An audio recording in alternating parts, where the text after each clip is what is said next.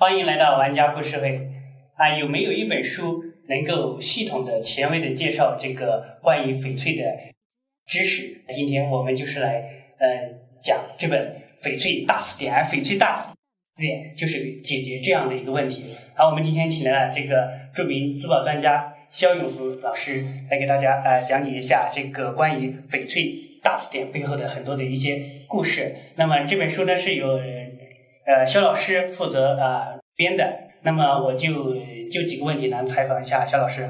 肖老师，你好。啊，这本书呢是肖老师和二十多个专家花了三年多的时间，对，六亿起稿，嗯，对，最后把它啊编撰出来，啊，实属不易，也是给我们行业带来一个福音。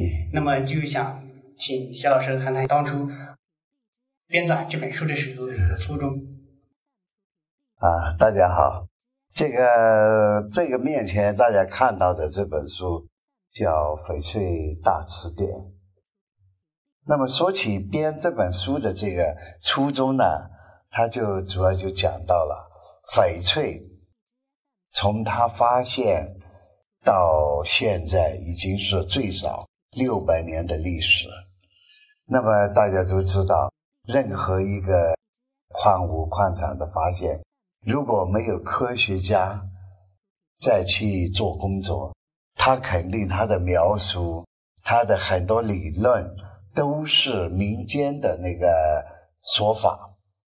那么这些民间的说法呢，已经经过了这个大概是有六百年左右，它对不对？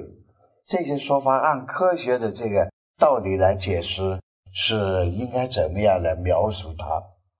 那么很多人这么多年来，在解放前，很多人都做过这方面的工作，但是都编写了很多有关翡翠的描述的材料。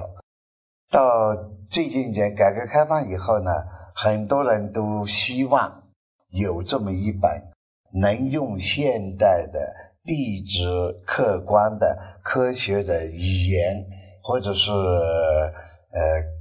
关于珠宝翡翠描述的俗语，来给它准确的把一些翡翠在发现、开采、运输、加工、销售、销售过程当中的一些很多的俗语，包括赌石方面的俗语，给它科学的解读出来。那么很多人都都是一直认为原来的那些老百姓说的那些不科学，但是呢，又没有一个人能够。